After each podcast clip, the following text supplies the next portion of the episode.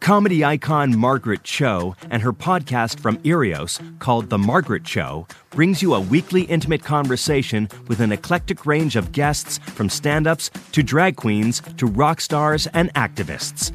The conversations are organic, hilarious, and she never shies away from subjects like race, sexuality, or politics. You can listen to The Margaret Cho wherever you get your podcasts. This is a CBC podcast. Hi, and welcome to the show. It is Friday, August 21st. This is the podcast version of Q, the CBC radio show. My name is Tom Power. Big show today, uh, starting out with Dr. Jay de Soca Prince, who's going to talk a little bit about soca, but also talk a little bit about a drive in concert tonight that's hoping to give some of the energy and some of the excitement and some of the joy that comes with Toronto's annual carnival. So we're going to talk a little, we're going to listen to some pretty amazing music, and we're going to talk a little bit about how to just find some light, find some normalcy, and find some joy during what is undeniably a very dark time. After that, uh, speaking of the same kind of thing, uh, we're going to talk about the song of the summer, which is typically a way to talk about the huge, upbeat, joyful bangers that we listen to all summer that remind us of like lying in a hammock or going out in a boat or walking around town with our friends. What happens when we've been inside a lot of the summer? Well, we're talk. We're, we're going to we're, we're um, dedicated to do it. We're still going to determine what the song of the summer is for 2020, and then after that, Linda Perry. Uh, my conversation with her from last year. She's uh, the lead singer of the band Four Non Blondes. She's also written after that. Uh, she's written songs for folks like Christina Aguilera and Weezer and Pink and Adele. So we're going to talk about her new life as a pop songwriter. And at one point in the interview, she walks over to the piano and starts singing one of the most amazing songs she's ever written, one of the ones she wrote for Christina Aguilera. All right, show starts now.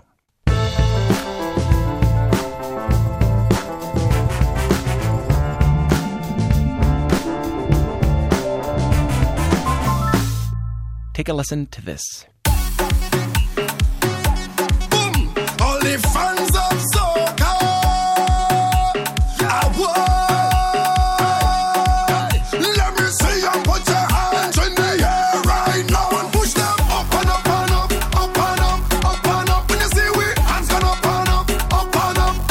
is. Skinny Fabulous with a song called Up and Up. Hit songs like that are a huge part of the annual Caribbean Carnival festivals around the world. Toronto has one of the biggest and most vibrant Caribbean communities in North America and a huge annual festival to match. And this year, for the first time in 52 years, it's been canceled because of COVID 19. But even a pandemic can't really stop the soca music scene. The movers and shakers from that community are finding creative new ways to celebrate and keep soca's uplifting and infectious energy going strong. Dr. Jay de Soca Prince is one of the people behind this mission. He's a DJ and promoter in Toronto. He's known all over the globe. He's organized an event called the Soca or Die Drive In, which is happening tonight. Dr. Jay de Soca Prince is here to tell you more about it and give you an idea of what Toronto's 2020 Carnival might have sounded like and what it still might sound like. Jay, welcome to Q. Hey, good morning. I uh, yeah, how are you feeling? I'm not too bad, bud. I'm not too bad. I mean, I'm happy to talk Good. to you. I, I got to talk about maybe some sad stuff first. You know, like I know you were. This is usually a huge t- time of the year for you. You're usually getting, you know, getting ready for a really, really busy time of year. Um, what was your reaction when you heard there wasn't going to be a Toronto Carnival this year?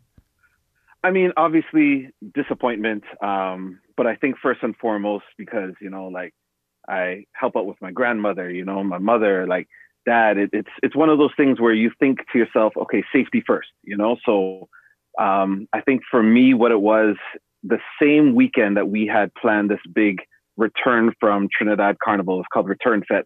Um, that same weekend is when everything kind of spread. It was, it was like the second week in March.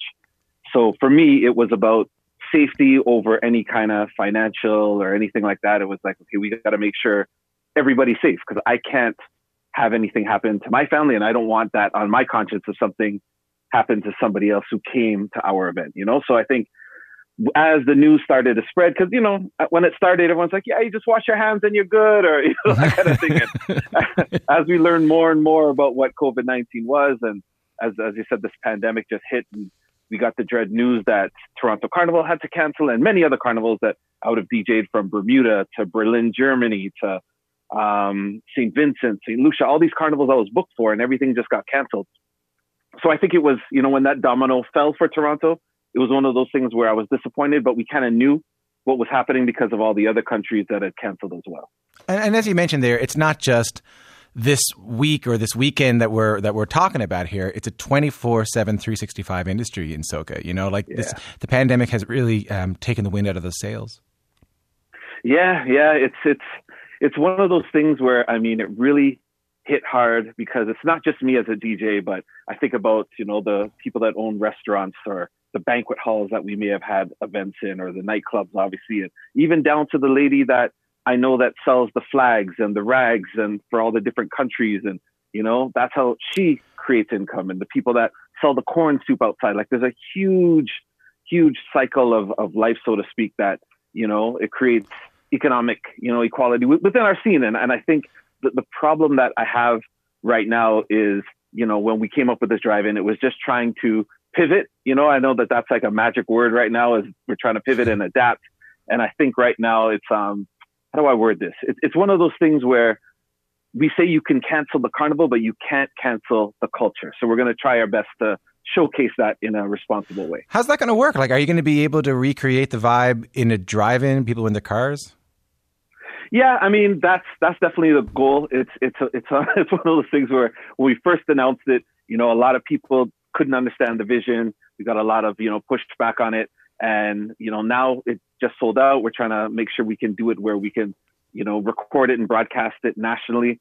Um, and I just think it's trying to get people to understand. Because for me, I listen to soca in the car, and when I'm driving on the 401, for example, I've never had the vibe to jump out of my car and jump and wave in the street. Like you can you can listen to it responsibly, enjoy yourself. You know, stay in your space. You're there with with your team, your your five people that fit in the car, or maybe just you and your partner and you could enjoy it. And it's something where the show we're going to put on featuring Kerwin Dubois, it's going to be, you know, second to none. And I think that's the way that, you know, all the stars aligned. And that's how we're going to be able to really produce something, even visually. Like we're going to have ladies in costume and it's going to look real nice. I'm, I'm happy you mentioned Kerwin Dubois. I want to play a bit of music right now. Take a listen to this. Okay.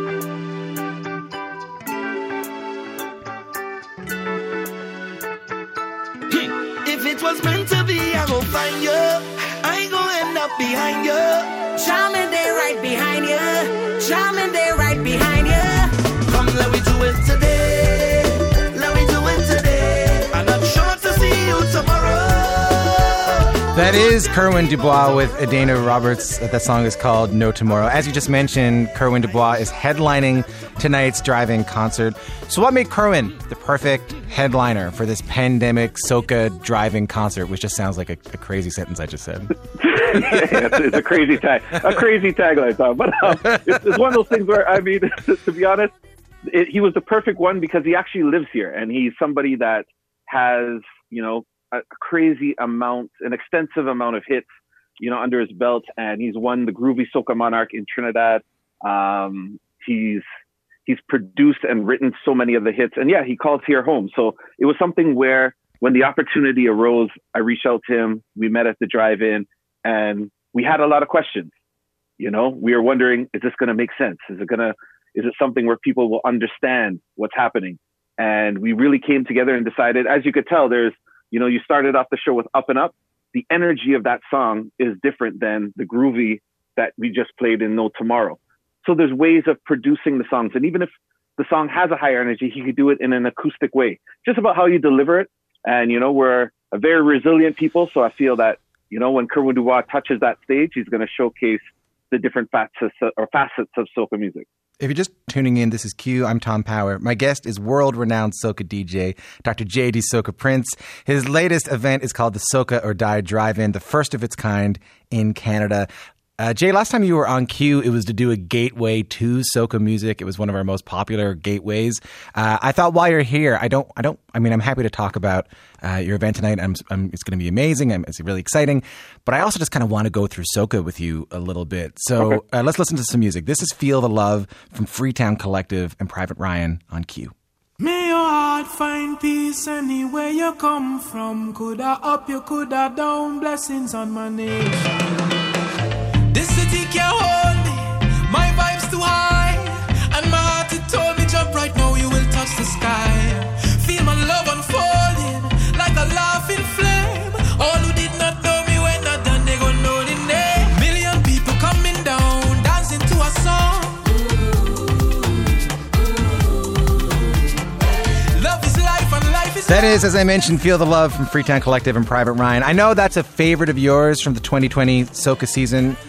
What do you love about that one? Yeah, and, and to be honest, I mean, I even love the, the edit you guys put together. You, you have to you have to email that one back to me. I love it. Uh, I mean, we won't charge too much. Don't worry about it. It's okay.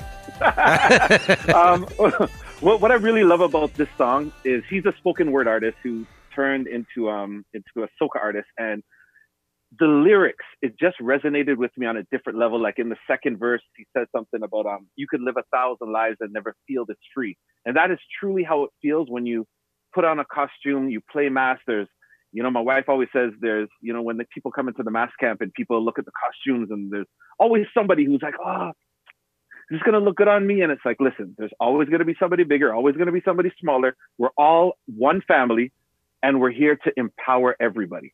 And there's just a feeling that you have. There's no body shaming. You just put on your costume and you enjoy yourself in the streets. And that song, Feel the Love, wow, it just really I guess captures that for me personally. That's a that's a beautiful story. I, I, want to talk to you a little bit more about soca culture and how soca culture has changed over the years. So we, as you mentioned, opened the interview with Up and Up from Skinny Fabulous. Uh, let's hear some of that again.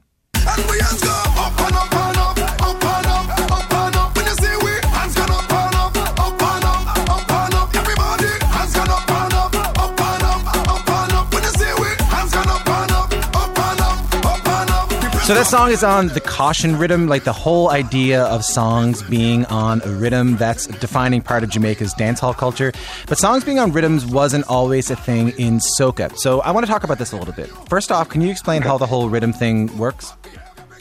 Yeah, well, as you said, I mean, it started out in dancehall culture, you know, out of Jamaica, and I find when it made that transition into soca, a lot of the younger producers and even some of the younger artists, it was a way for them to save money. It was a way for them because in order to to get an original rhythm and something that you structure all to yourself, it it is pricey. It does get you know up there in, in cost, and you know hiring the the different musicians or producers to, to put that together. So a lot of these young producers they save money. They just put together this rhythm, get a few different artists, and then they get their inspiration for the song off of that rhythm, and then everybody jumps on.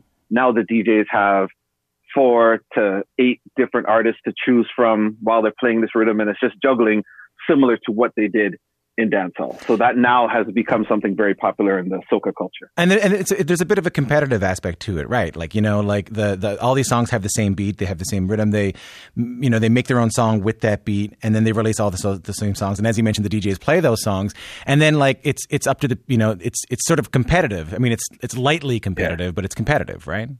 Yeah, yeah, yeah, for sure. And even as a DJ, like I've had artists that will listen and see, okay, whoever song you play last is usually the biggest song on the rhythm. right. Right. So they, they'll ask, well, wait, Jay, how come this one played before mine? And you know what I mean? So it's just like, as you said, it's, it's, it's, it's definitely competitive and, um, you know, trying to come up with different melodies and ideas off of that one consistent rhythm is tough.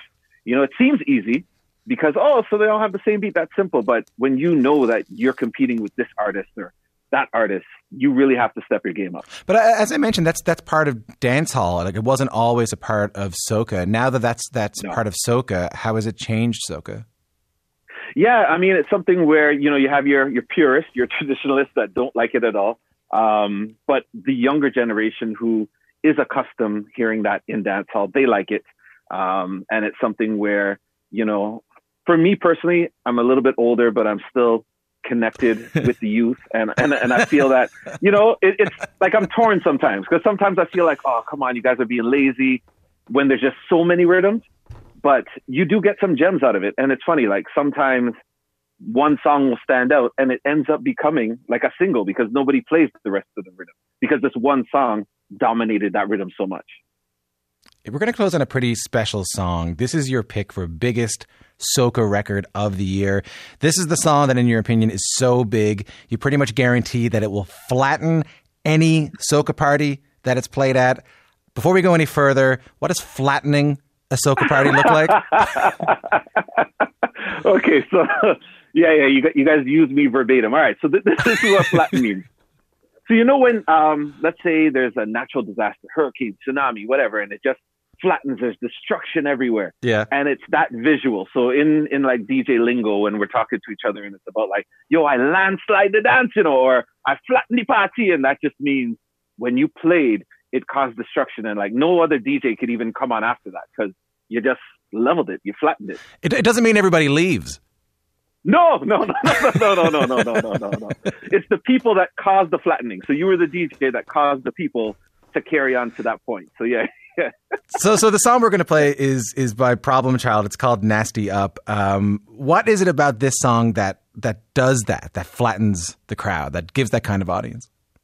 Okay, so as you play this, like you're gonna hear that the tones at the beginning, his energy, the way it builds up, it just has this this climax within the song. So when you're DJing, it's just when people are expecting that moment, when they hear the dun, dun, like play, play, you, you'll see problem child, nasty up OGs at ages. Hold on, hold on, there we go. That term "nasty up" is in reference to the powder and the glitter and the paint and the mud, and, and people are known to smear on themselves as part of Yeah. the, the carnival. What's what's the significance of that? So, I mean, that takes it back to the origins of Carnival, you know, through emancipation and slavery and the, the French settlers coming into the Caribbean, specifically Trinidad. Um, and I think what used to happen was the day was for the wealthy and the night they would let, you know, the slaves and, and the indentured workers have that. And they would mock the wealthy. And that is how a lot of the, the fancy costumes came about in certain um, cultural characters but in specific with J'ouvert, which is like the opening of Carnival, the beginning of the, the Lenten season, you know, when you have the mud on, you have the powder, the paint, the oil, um, what used to happen, and now it's even translated like there's some bands that do chocolate. Um, what I think that signified was the wealthy could actually mix in with the poor, like everybody is one.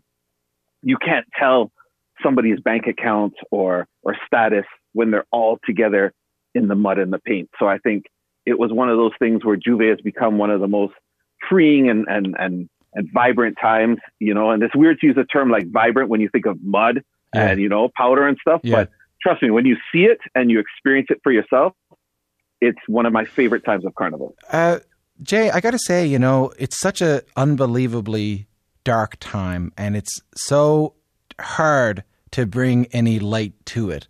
And there are days where we feel great, and then there are days that we feel horrible, and we feel, seem to have no control over it whatsoever. Uh, what a what a gift you're giving by putting on this concert tonight. What a gift you're giving by talking about this music today, and what a bit of light you're bringing to the world. So, so thank you so much for it.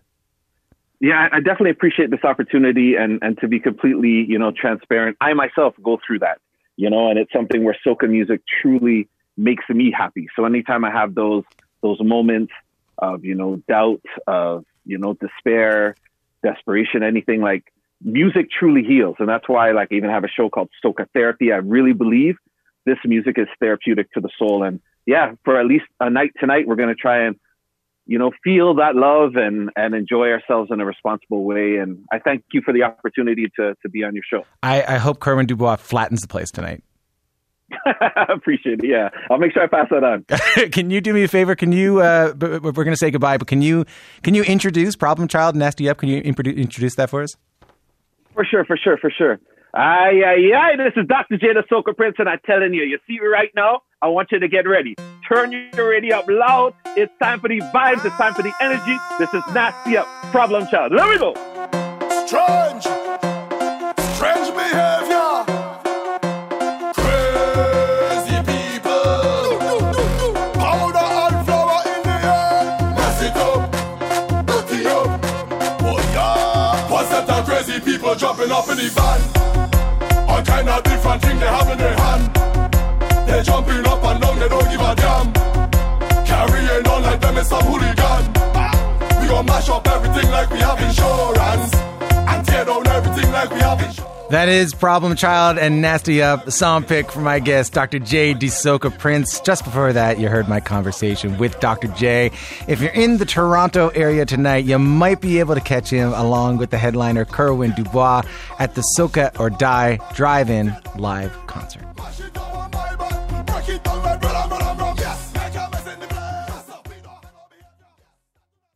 I'm Tom Power. You're listening to Q. Take a listen to this. They say le bon temps roulette. What'd she say? My name is Chi Chi DeVayne, and I don't get ready. I stay ready. That is drag superstar Chi Chi DeVayne on her first episode of RuPaul's Drag Race. News broke yesterday that Chi Chi died at the age of 34 years old. Chi Chi was born Zavion Davenport from Louisiana. She was a charming performer whose drag looks brought her to season 8 of RuPaul's Drag Race and season 3 of Drag Race All Stars. Chi Chi died yesterday after days in the hospital due to suspected kidney failure and high blood pressure.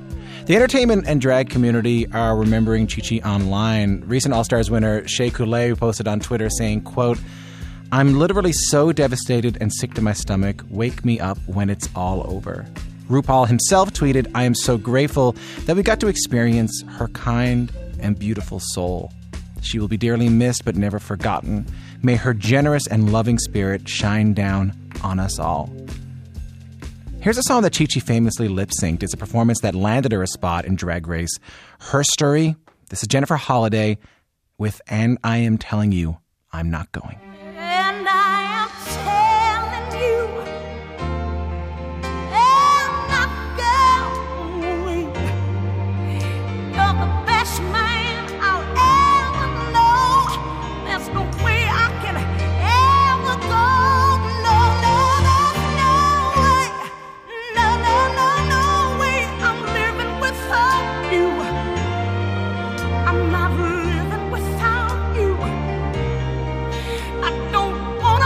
Jennifer Holliday, and I am telling you I'm not going. Chi Chi DeVayne from RuPaul's Drag Race died at 34.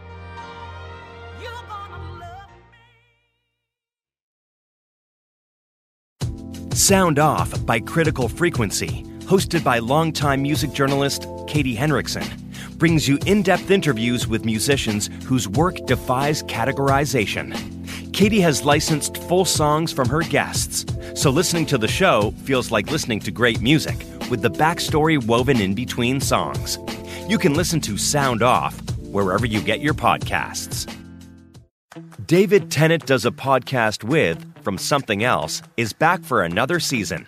David sits down virtually with the biggest names in entertainment, including Dame Judi Dench, Jim Parsons, Elisabeth Moss, and more. You'll get an inside look at these stars' lives with revealing conversations, surprising stories, and of course, lots of laughs. New episodes of David Tennant Does a Podcast with available every Tuesday, wherever you get your podcasts.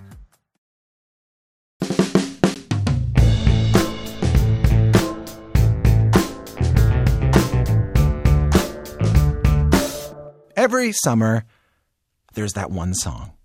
You know the one. The song to rule them all. The anthem of sunlight. The track you hear blaring from passing cars or every time you open up social media. The one that gets stuck in your head like gum on the bottom of your flip flop. You are powerless in its presence. Usually, naming the song of the summer feels pretty straightforward, and we, and we do it pretty much every year on Q, whether it was last year with Old Town Road by Lil Nas X, or whether it's like something like Summer of 69 from Bryan Adams, you know, a few years ago. I'm talking about the kind of song that will bring you to heat waves and road trips long after the summer ends. But this summer has been a um, unique one. There's a once in a century, ideally, pandemic, an international reckoning around systemic racism. So choosing the official anthem of summer 2020 is kind of complicated, especially when you can't really enjoy the summer too much.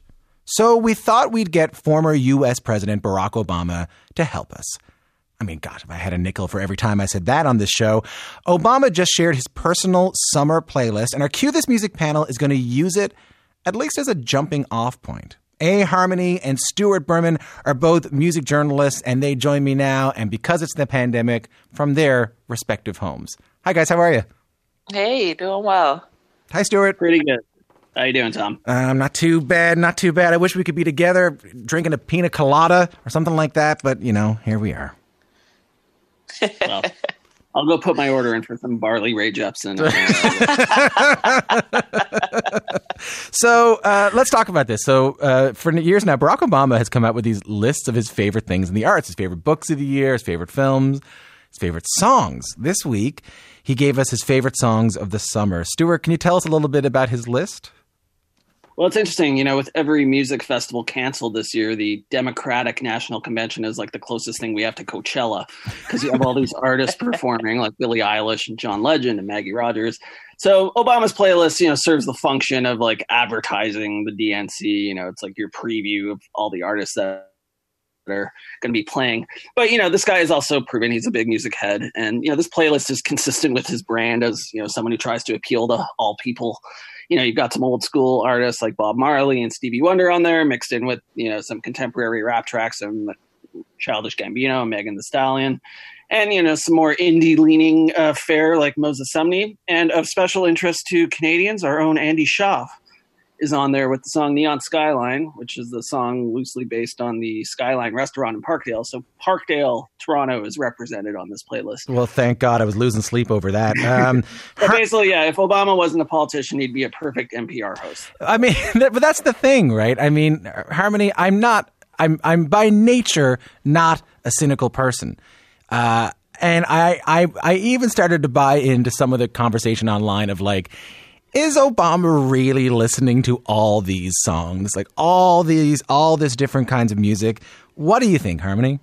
I know. Well, I am by nature a cynic, and usually I'm skeptical, super skeptical about social media posts from public figures, especially. But like Stuart said, Barack Obama has been pretty consistent in terms of proving that he's a music head and sharing his love for music uh, throughout and after his presidency. You know, there were artists uh, like Aretha Franklin and Prince, Beyonce, Kendrick Lamar. They all made their way to the White House at some point during the Obama administration, and he really immersed himself in pop culture. So even if there is a team of social media managers kind of vetting the list before it's posted. I don't doubt that they're all uh, really songs that he plays in his playlist on a daily basis. I guess there was the late Bob Dylan, like the rough and rowdy ways, ways Bob Dylan, that I was like, really? I mean, I, I mean, I, don't know many people who listen to that record, but I, I know. But he also gave the Presidential Medal of Freedom to Bob Dylan, so I guess that does kind of make sense. Exactly. I, I think he uh, he walks what he talks, and he really engaged with a lot of different artists during his presidency. So I don't doubt that he has a really eclectic music taste. So Listen, he's a middle-aged dad, and this playlist is perfectly reflective of a middle-aged dad. I know the fact that "Work" by Rihanna is still on there so many years later is proof of that. So let's let's use this as a jumping off point to talk about talk about song of the summer here. I usually really look forward to uh, talking about our annual Q song of the summer, but it's going to be a little bit different. But let's let's pretend things are somewhat normal. Stuart, what does a, a summer banger need to have? Well, you know, it's it's there's no official chart ranking for the top summer banger. It's just something you sense and feel out in the world, like through osmosis. Um, you know, you hear them at every, every barbecue, or like you said, when a car pulls up next to you at a red light and people in there singing along. Or also, like if you're at a music festival and they're playing songs over the PA before the band goes on, and then you know the DJ drops that one track that everyone kind of freaks out over, even louder than the real live band that they're waiting to see. Um, but of course, this year we don't have any of those metrics at our disposal. So, you know, it's a much more subjective experience this year. And, and Harmony, I mean, obviously this summer has been something. I mean, an, uh, something of an aberration between the global pandemic and the reckoning on racism and racial justice. Has this changed the way you're digesting like summer music right now? Absolutely. So during the summer, I'm usually looking for an upbeat, carefree, really thumping track, or like Stuart said, that song that you know you're going to hear at the festival and just uh, like really jam out to when you hear it. But this summer, um, a, I've been left to my own devices, so uh, the experience is a lot more subjective. And I found myself gravitating towards more calming, mellow, soulful songs. Like I'm not really into the whole hyping up this year. Um, I'm listening to the type of stuff that you would listen to when you're winding down after the party, or like you have your end of the night bonfire, something that just kind of calms my mind after reading about pandemic updates and frightening punctuation marks like murder hornets and fire nados. I just want soothing music that just kind of calms me down after all of that. I think Fire NATO would make a pretty good song of the summer, maybe next year. too soon, Tom. Too soon. Let's uh, let's do it. I'm I'm excited to say we're going to do it. We're going to try our best to give our candidates for Song of the Summer 2020. Stuart, why don't you go first? Well, the obvious answer to this question is WAP by Cardi B and Megan Thee Stallion, but that song is like almost so huge that it seems unfair to every other piece of music in existence right now. And I understand we used up all the WAP discourse in last week's uh, Q This. So I'm going to pick something different. Um, it's not necessarily a song for the summer, it's a song for all seasons. Uh, it's Don't Start Now by Dua Lipa, which actually first came out last fall. But this song has had some serious legs. It peaked at number two on the Billboard charts in March, but it's hovered in the top 20 ever since. And it's now been on the charts for 41 consecutive weeks. And I feel like Dua really used this moment to her advantage. You know, at the beginning of COVID, a lot of artists like Haim delayed their album releases, but Dua dropped a record on schedule at the end of March, and it really kind of filled that need for something like escapist. You know, right at a time when we were like coming to terms with venues closing, you know, here was a song that let you like dance in the 80s discotheque of your dreams. And I think that's a feeling a lot of people want right now. Let's listen to Stuart Berman's pick for Song of the Summer or Summer Banger, Dua Lipa, and Don't Start Now.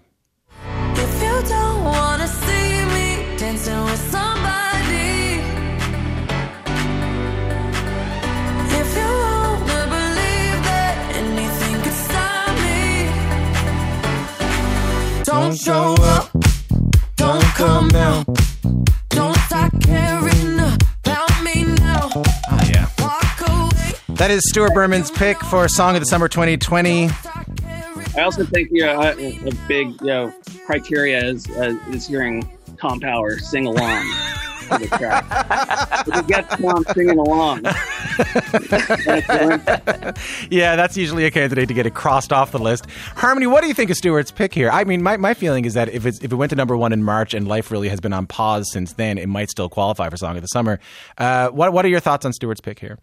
I think it's a strong pick, especially because that seems to be the theme song on TikTok for uh, things that just go completely confusing and out of control in your life. So I think it's a perfect pick for song of this uh, very bizarre summer 2020. That being said, Harmony, you have a different pick. What's your pick today? Yeah, I have a very different pick. So I went way off the beaten path with this one. As I said, I typically pick a, like a rousing, thumping summer anthem, but this summer I've just been about uh, mellowing out and reflecting and just uh, listening to those songs that you kind of sit on your balcony and sip your wine to and just watch the sunset and mellow out. I chose uh, Distance by Yebba. Yebba is uh, a soul singer from Arkansas. I love her voice. She has this beautiful, haunting voice. She teamed up with Mark Ronson for this one. He's a longtime collaborator of hers. And it just has this really soulful, kind of stick to your ribs feeling. Um, the lyrics have a really nostalgic element to them and kind of talk about sending love to people uh, from a distance, which speaks perfectly to this summer. So, Distance by Yebba is my pick. Let's listen to Harmony's pick. This is Distance by Yebba. Take me back to the distance, distance,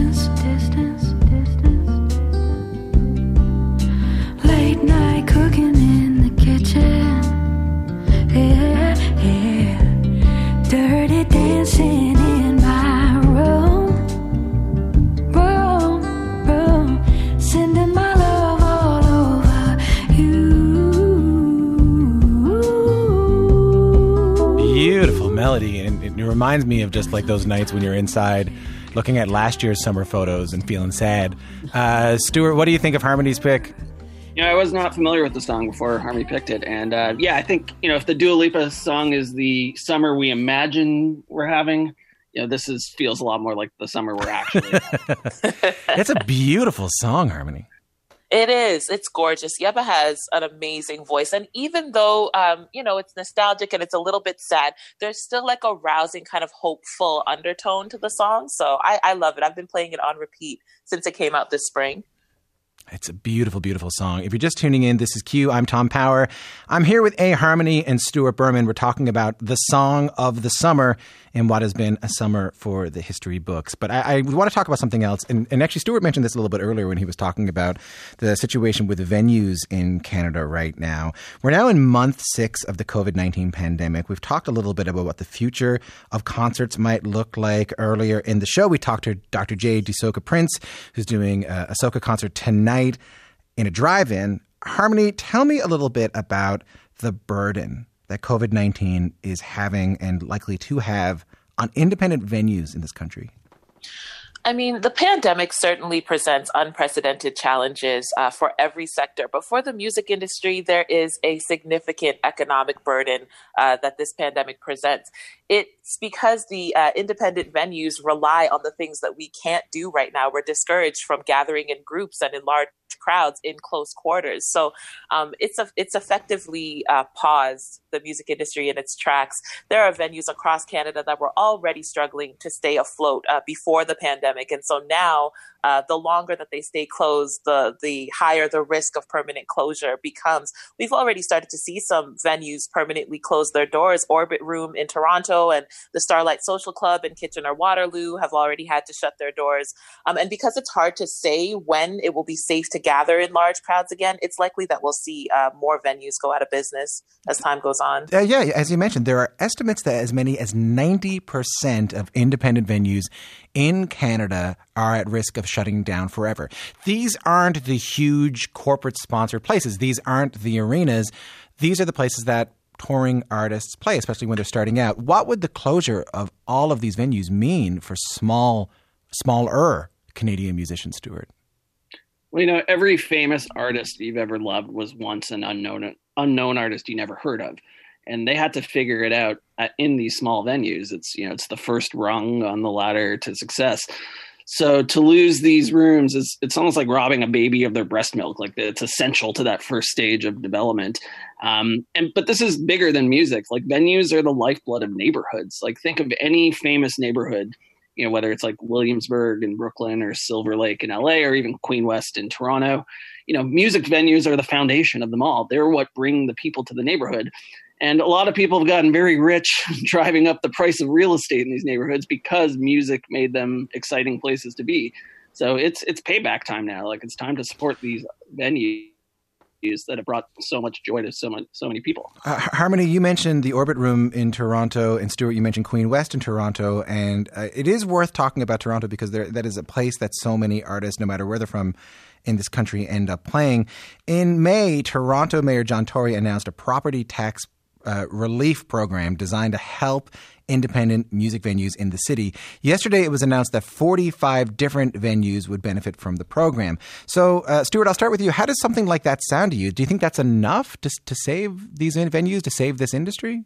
I mean, everything helps, but I think, you know, and, and property tax is a, a, huge expense for these venues, but you know, rent on its own is like astronomical, especially in a city like Toronto.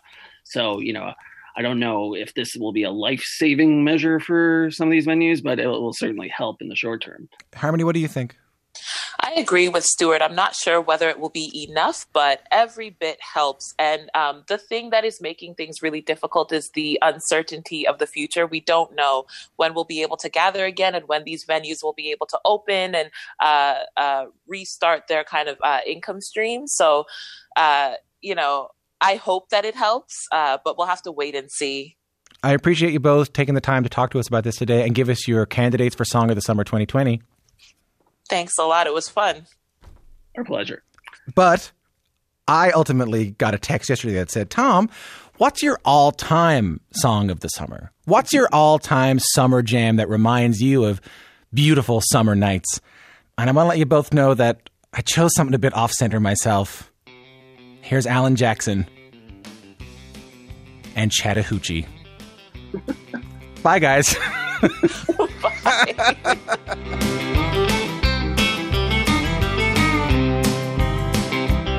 Well, way down yonder on the Chattahoochee, it gets hotter than a hoochie coochie. We laid rubber on the Georgia asphalt. We got a little crazy, but we never got caught.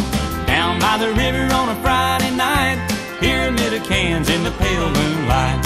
Talking about cars and dreaming about women. Never had a plan, just a living for the minute. Yeah, way down yonder on the Chattahoochee, never knew how much that muddy water. Oh, you should see my texts right now. People going, really? Really? Chattahoochee? Really? But yeah, I think personal pick for my favorite summer song of all time, or at least, I don't know, maybe what it is is, is the fact that I'm spending the summer in uh, in Toronto for the first time ever. I normally go to Newfoundland or I go to St. John's, or I mean, I don't go to Newfoundland or St. John's. I go to St. John's, or you know, somewhere in Newfoundland, or I go to Nashville or something like that.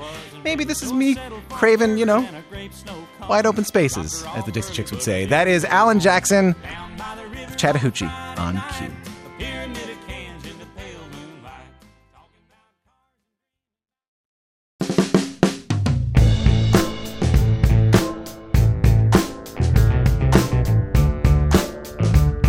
My name is Tom Power. Earlier this month, a whole bunch of musical powerhouses came together to sing the Beatles song Come Together. It was an online quarantine performance to raise money for people in the music industry who are struggling right now. And some of the singers were Slash from Guns N' Roses, definitely known for his singing, Ozzy Osbourne's bassist, Rob Blasko Nicholson, and the frontwoman of Halestorm, Lzzy Hale. And on backing vocals, the great Linda Perry. Here's how that sounded.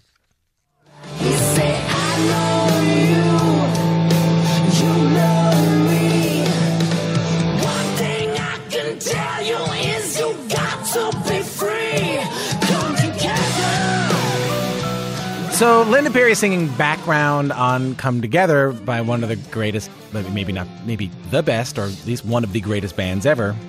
Kind of makes sense because for decades, Linda Perry has helped create the hit songs that have woven their way into the fabric of our lives. She's worked with Alicia Keys, Adele, Weezer, The Chicks. I could keep going, but if I continue to name all of the artists Linda Perry worked with, we'd run out of time. As a producer and as a songwriter, Linda's figured out how to pull something out of a performer that they may not even know that they have in them. She saw that pop stars like Pink and Christina Aguilera and Lady Gaga, these artists that people thought uh, were just sort of like, you know, products or they were just on television or something like that, that they all actually had something to say. And by doing that, by unlocking the humanity deep within these artists that was overlooked by critics, she gave them the biggest hits of their careers, or she helped them make them. Linda's about to give you a tour through the stories behind some of these huge pop songs. But first, we started with a recent legend she's been working with. This isn't a new artist, and in the grand scheme of things, this has to be one of the most intimidating artists you can work with. Linda Perry and I sat down and we started by talking about the great Dolly Parton. Dolly, like, was someone's like, tell me what, you, what your ideal situation would be. Like, where do you want to end up? I want to end up like Dolly Parton. Yeah. she is amazing. Like, she has so much energy. She has taught me so much because she really lifts people. Like, Dolly does not, there's nothing negative coming from her at all. And everything is very about lifting every, everybody in the room, not just the famous people, Mm. you know, everybody. The guy that comes in to change, you know, the trash, she'll lift him up, you know, and it's extremely inspiring. She's operating on a frequency that is far above most people. And we get along awesome because we are we our work ethic is incredible and we write well together. I mean, we wrote six songs in 2 days. Can we can we listen to one of them? Take a listen to this. Yeah. I wanna be the girl in the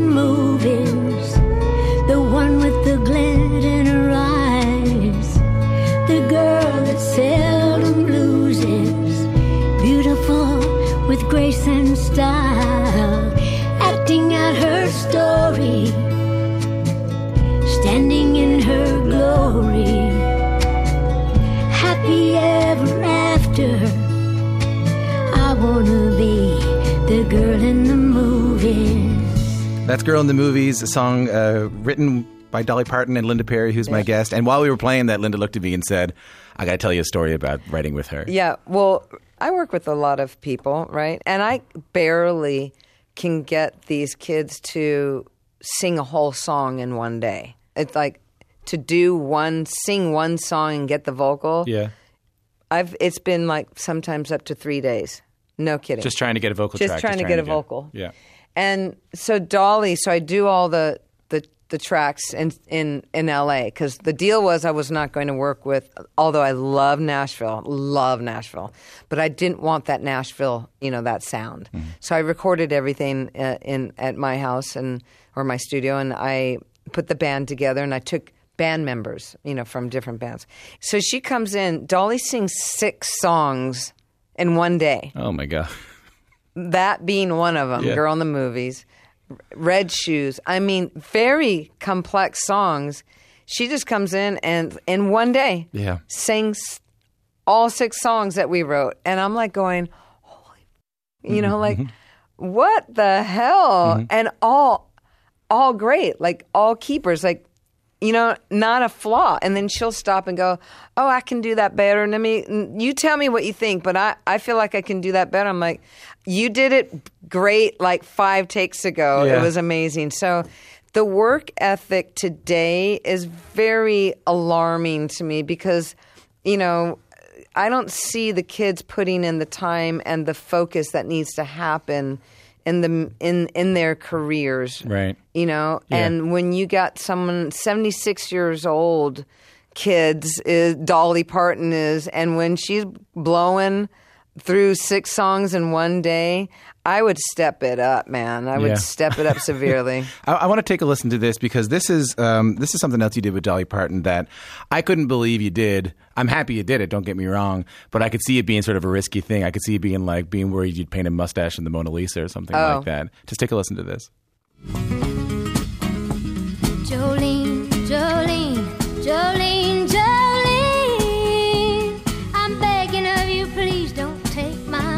So that's the original version of Yeah. Jolene. I was like, wait a minute, I didn't do that one. Yeah, I know. Uh, that's the original version of Jolene. This is the your version of it. Jolene, Jolene, Jolene, Jolene.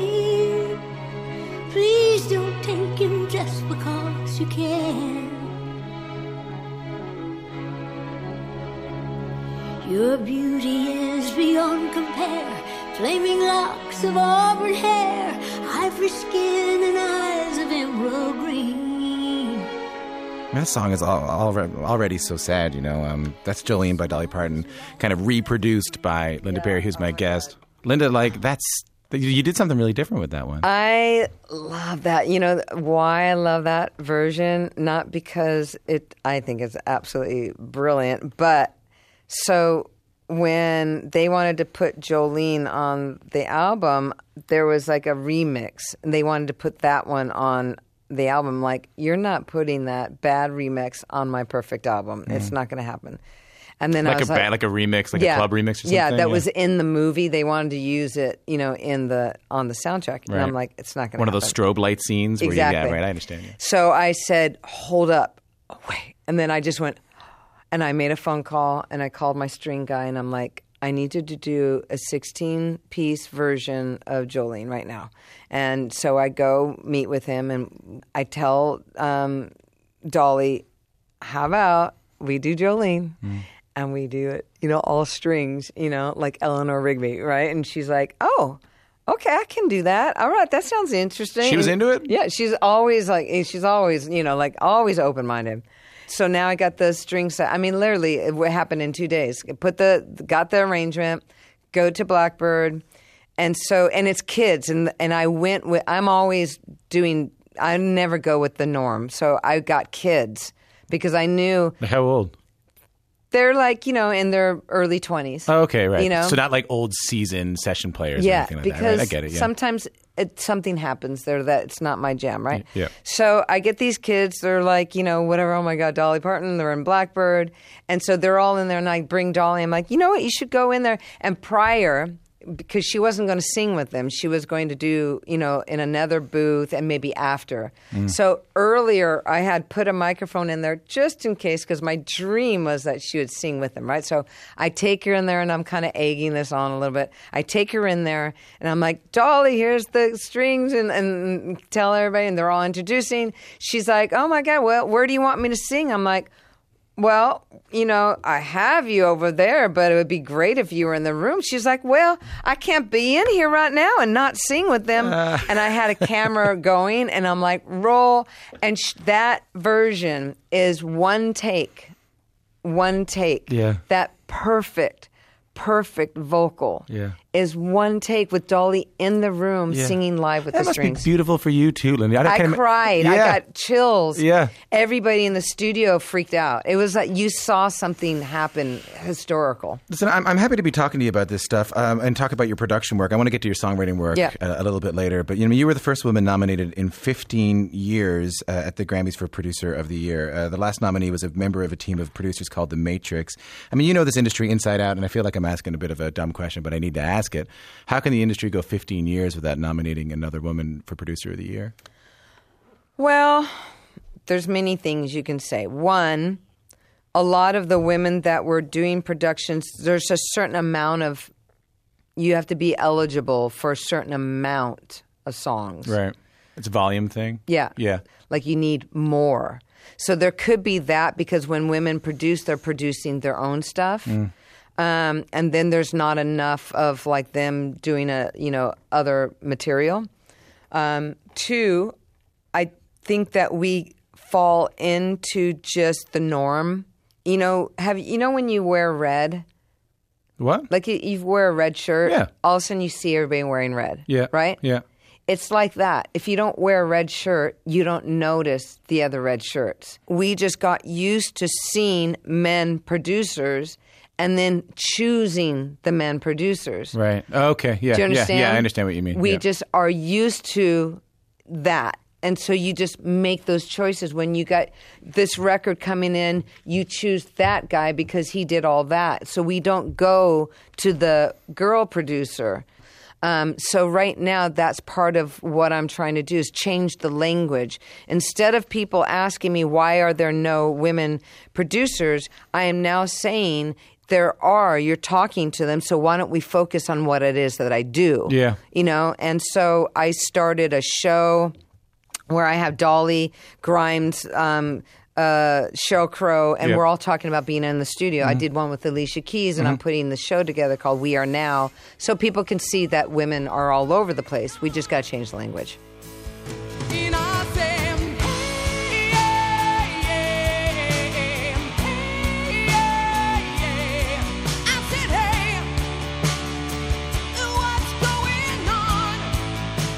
I, I like I like the story of this song because I'm hoping you can tell it because we were talking earlier about I said you know you know why has it been 15 years since a woman's been nominated for producer of the year? And you said because I want to talk about what I do. I don't want to talk about why we need more women producers. I don't want to talk about that. I want to talk about what I do. I want to frame the discussion as what I as a woman do as a producer. What as a as a person do as a producer and this is a cool story to me. Can you tell the story of, of what's up here? Because someone else produced it originally right? Yeah, well, originally the um, producer David Tickle he had a marching drum solo in it. You know, he asked me to change the lyrics because he didn't understand why I was repeating. And I try, oh my God, do I try? Whatever, all that. Um, put a solo in there, and I was at the end of it. I went into Interscope and I said, I can't stand. This is not the song I wrote. And they're Mm. like, Can't you just be happy, Linda? It sounds great to us. Can't you just be an artist? You know. And I'm, and then I was like, you know, actually, no, I can't. And so. I grabbed the band. We had one reel of tape. We had no more money, no more budget. They weren't going to give us a dime. Went Mhm. to back to San Francisco and went to the plant and said, "Hey, can we come in and can you just give it give us a day? You know, we have a you know reel of tape." So we go in there. They give us an engineer.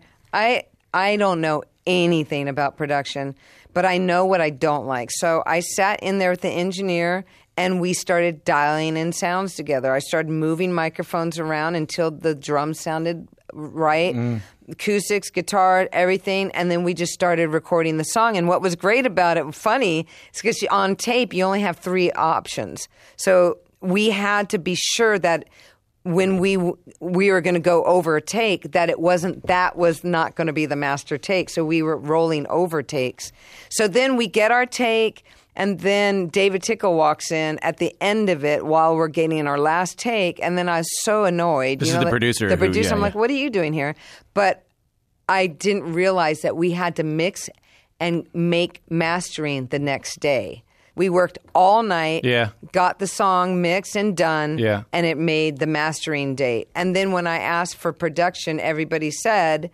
can't you just be Uh. happy that you saved the day Yeah. and that you know you're an artist that you know wrote the song and saved it and so that version Yeah. that was my really my first Your production first production credit. and yeah. that was my version that's all over the world Linda, I remember when, like, so we're going to listen to some of the songs you've written for other artists now. And I remember, like, being in school when some of these songs came out and people saying to me, Hey, did you know that, did you know the girl from Four Non Blondes wrote that song? Did you know that? And it was, it kind of blew our minds. So I think you're about to have that experience right now if you're listening to, you're not going to have it, Linda. Uh, you were looking at yeah, me I know. like but i I'm was going to have that speaking that to the royal we here. Yeah. Take a listen to this.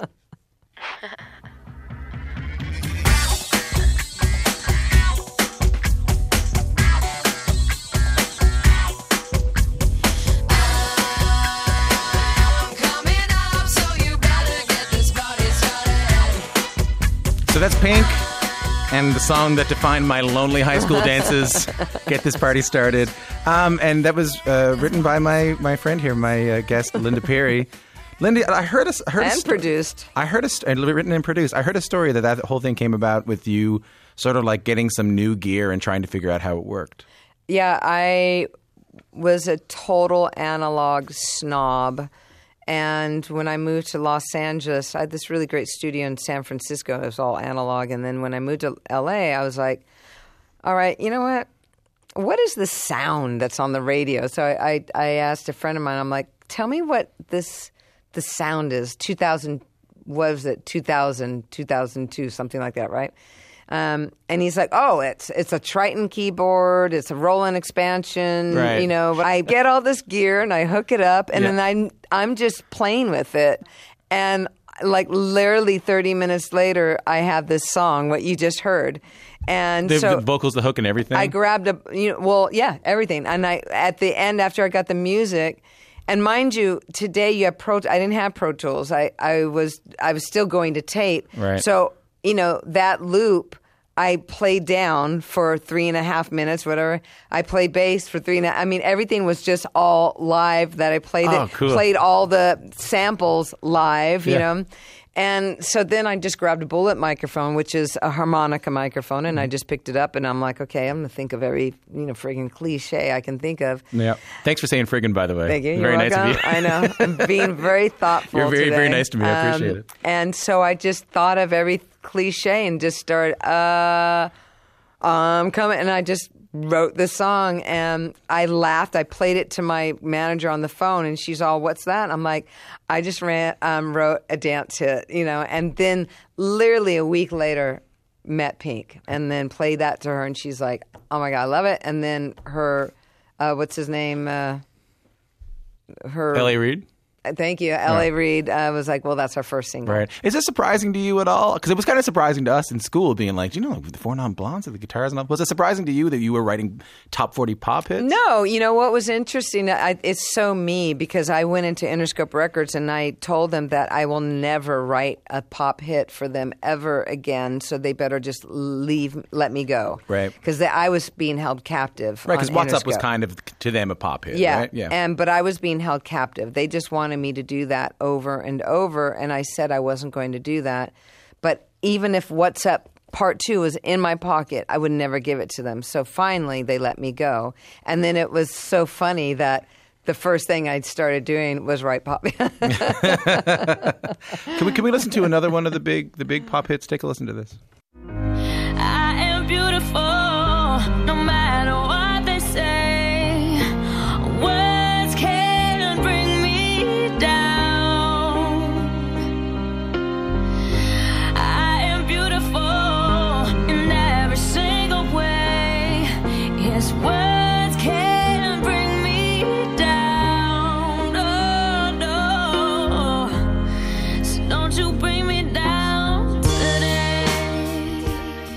That is Christina Aguilera and beautiful uh, Linda Perry, who again co-wrote wrote that song with Christina.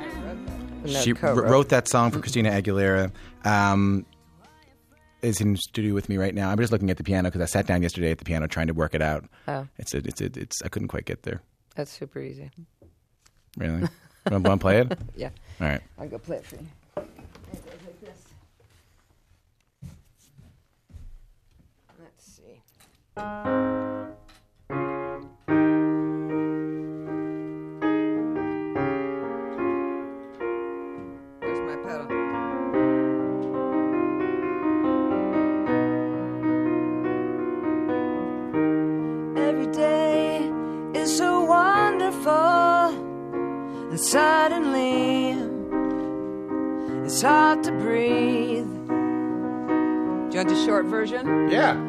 Now and then I get insecure from all the pain.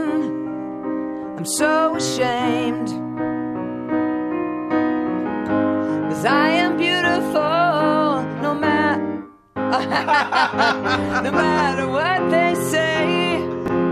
Words can't bring me down. Oh no. Now shorten it. So don't you bring me down today.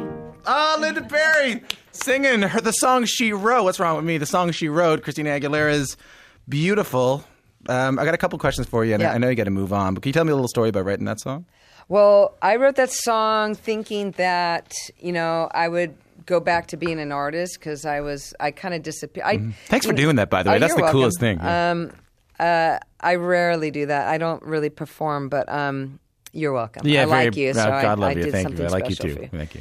Um, so I was thinking, you know, all right, I'll go be a, I'll go do that again, and um, I was got to that chorus, and it was like, I am beautiful, no matter what, and then I just, I stopped Mm. dead. Like I don't think I'm beautiful. Like it, it had a very crazy emotional effect on me. And then I realized, oh, I don't think I'm beautiful. I'm trying to tell myself that. And I need to realize that people can't make me feel bad for, you know, what I look like yeah, or, wor- you know, words can't bring me down. Exactly. So that's where it kind of came from. So it was going to be my song that was going to be my hit. And then Christina, um, I played it to her because she wanted me to break the ice. I played her the song, and then she's like, I want that song. And I was like, ah. And then I said, I'll tell you what, you let me hear you sing it because you are beautiful. There's no way you relate to the song. And then when I heard her sing it, she literally at the top of the song was to her friend, she's like, Don't look at me you know and i knew i was going to keep that at the top of the song which i did and i knew she felt as vulnerable and Mm. insecure as i did Lin- and it made sense Linda, I got to tell you, like talking to you today. I mean, we talked a lot about how the music industry is is. I, am trying to figure out how to do this without cursing now too, but Mm. is, is is in some trouble, you know. And I know that like it- compared to when you were when What's Up came out. I mean, I heard of, I was reading about you yesterday, and, and I saw a sentence that I never see anymore, which is that oh, the What's Up by Four Non Blondes, the success of that single catapulted the album into you know X amount of Oh, yeah. sales, and I was like, well, that's just never going to happen again. A single's Yeah. never going to sell an album ever again. Yeah, you know? I, I believe in the power of the album. I do believe it's coming back. And the way I write, like if you notice that I don't have a bunch of songs coming out all the time. Yeah. You know, I just I'm very, I just do what I do. Mhm. But lately, my phone has been run, ringing off the hook. Yeah. And I know that means something because I said, I'm not going to write f- what people want. When people want songs again, they'll call me. And lately, everybody's been calling me. I think that means you might be a little hopeful. Yeah. Is that the case? Are you? I mean, like, I'm super hopeful. Yeah. I mean, I am. I'm. I love music. I love the industry. As crazy as I was, I saved another word. as crazy as it is, and how negative it can be, I find it very thriving always Yeah. because there's so much you can do. There's so many. There's so many ways to step in and make a difference. I really appreciate you taking so much time and talking to me today. of course. I really, you. I really love this. Thanks a lot for coming in. Hey. Linda Perry is a hit maker, a songwriter, and producer.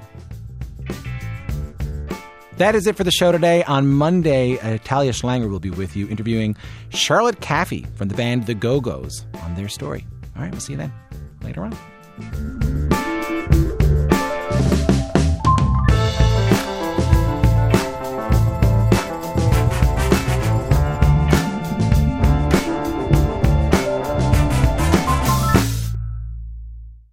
For more CBC podcasts, go to cbc.ca slash podcasts.